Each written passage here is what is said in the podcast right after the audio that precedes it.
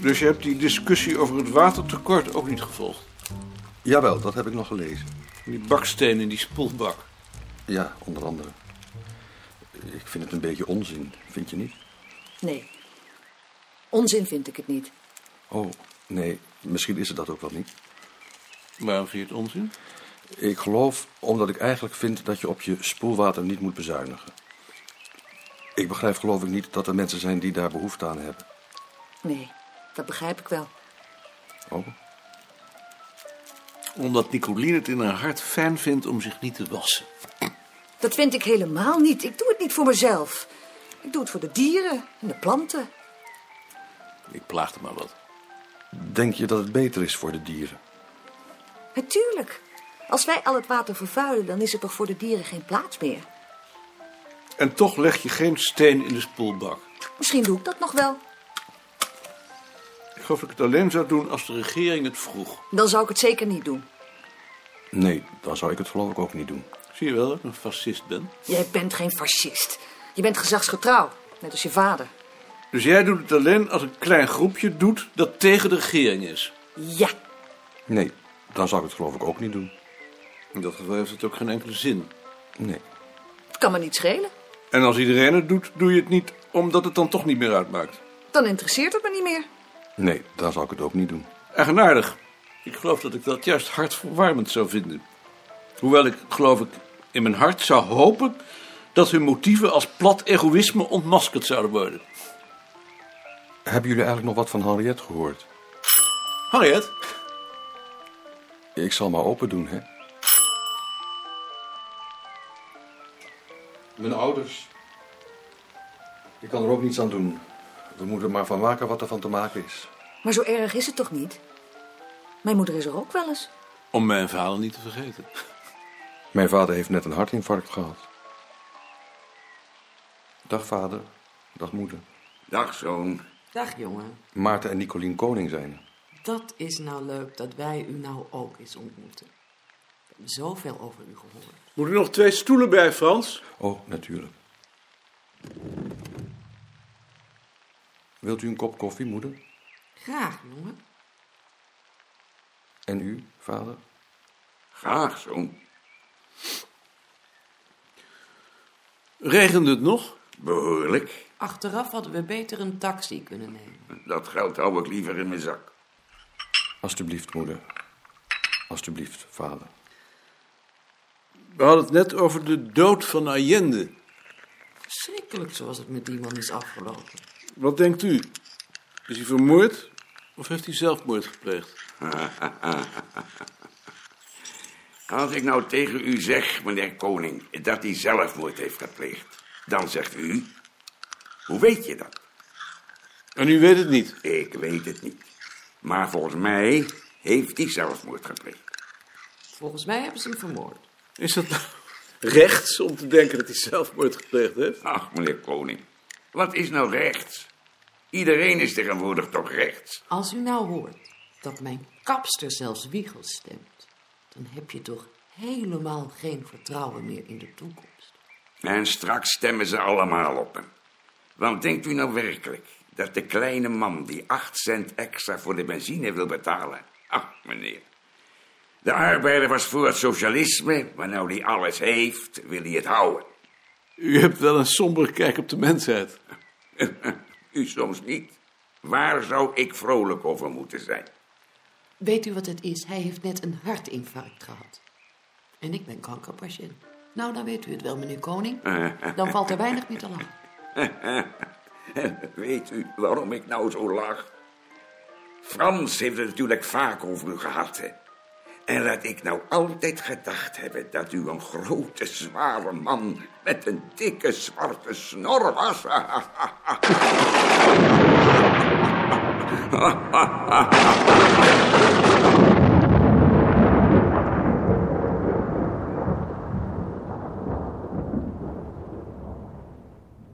Ha, Ad. Je bent weer beter. Ja, Wat heb je nou precies gehad? Uh, hardnekkige hoest. Maar je hebt er toch niet voor in bed gelegen? Ik heb er een paar keer over gedacht. Nicolien was al bang dat je niet voor de katten zou kunnen zorgen. Waarom? Ik had toch beloofd. Anders was ik nog wel wat langer blijven uitzieken. Nee, ik ben er natuurlijk blij om. Oh ja. Met Koning? Meneer Koning, met mevrouw Haan. Ik hoor dat u binnenkort met vakantie gaat. Ja. Weet u al wanneer u terugkomt? Ik vraag u dat omdat Jaap in oktober twee weken in het ziekenhuis ligt en ik ga verhuizen. Er is dan niemand. Is Rijntjes er ook niet? Dat heb ik nog niet gevraagd. Ik zou het wel zuur vinden als ik daarvoor van vakantie moest terugkomen. Zet stond er geen kinderen meer? Nee, natuurlijk. Ik zorg wel voor een oplossing. Dank u wel. Is die brief aan Pieters al verzonden?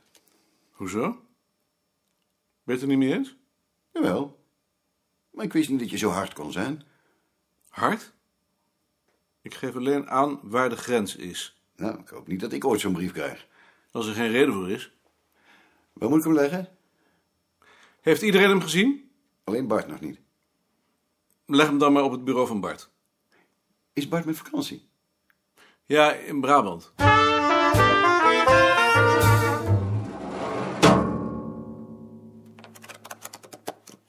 Als Graanschuur straks de trefwoorden gaat overtekenen, dan zouden we tegelijk een begin moeten maken met de sanering.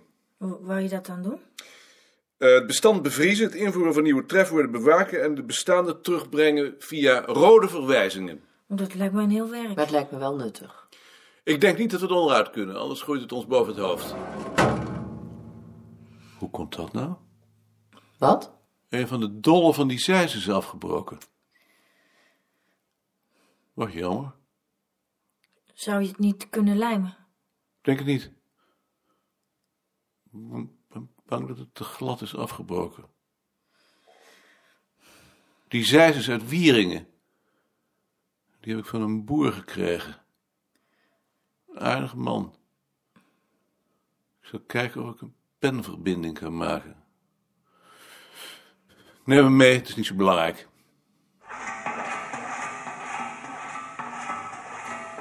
Hij merkte dat het wel belangrijk was.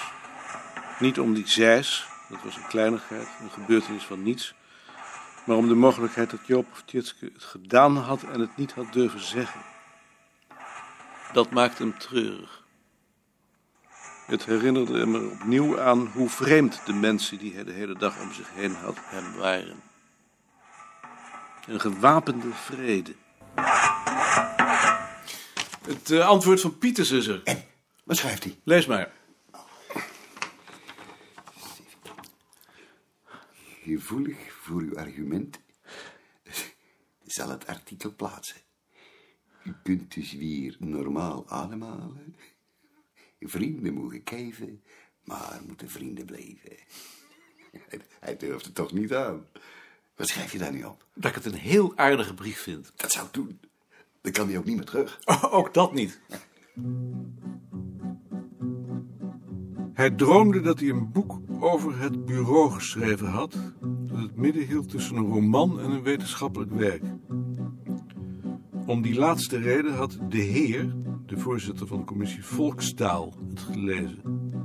Deze gaf het hem terug en zei dat het hem erg was tegengevallen. Elle est à cette chanson, toi l'Auvergnat qui sans façon m'a donné quatre bouts de bois quand dans ma vie il faisait froid. Een en al leugens. Er stonden bijvoorbeeld brieven in die in werkelijkheid zo zeker niet geschreven waren. Hij hoorde het aan zonder zich te verdedigen onder de indruk van zijn autoriteit. Later zat hij in een kring mensen die in dat boek voorkwamen. Rentjes was er ook bij. Hij riep luid dat Maarten een boek had geschreven waarin hij zelfs Bach had aangevallen. Daarop keek hij Rentjes vernietigend aan. Meneer heeft slecht gelezen, zei hij honend. Niet uit kracht, maar vooral om bij de anderen het idee dat hij Bach zou hebben aangevallen weg te nemen. Wakker wordend ergerde hem dat. Hij vond het niet zo'n moedige droom, maar wel tekenend. Maar waarom godsnaam de Heer? dacht hij. Tot hij plotseling begreep dat het natuurlijk onze lieve Heer geweest was. Toi l'étranger, quand tu mourras, quand le croque-mort t'emportera, qu'il te conduise à travers ciel, au Père éternel.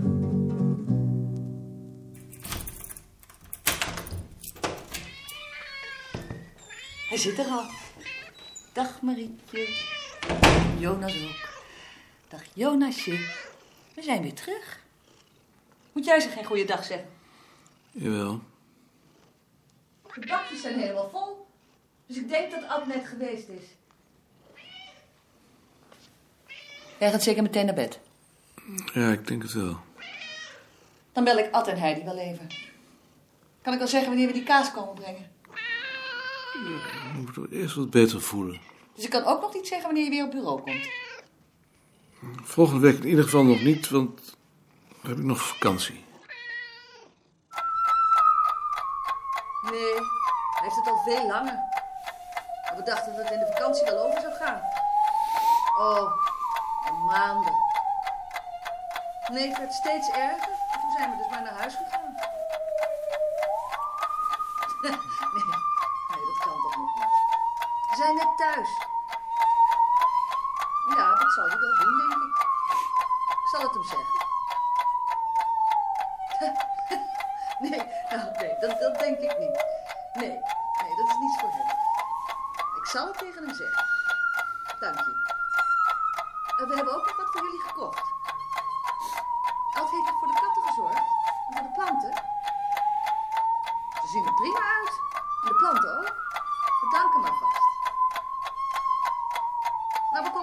Brengen als Maarten wat beter is. En anders kom ik wel een keer alleen.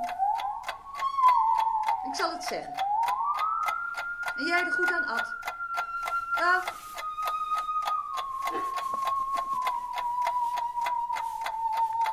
Nou, ik heb Heidi gebeld hoor. Je moet de groeten hebben en beterschap. Ze vroeg of de dokter al geweest was. Wat is niets voor mij? Ze wou natuurlijk weer dat je naar een natuurgenezer gaat.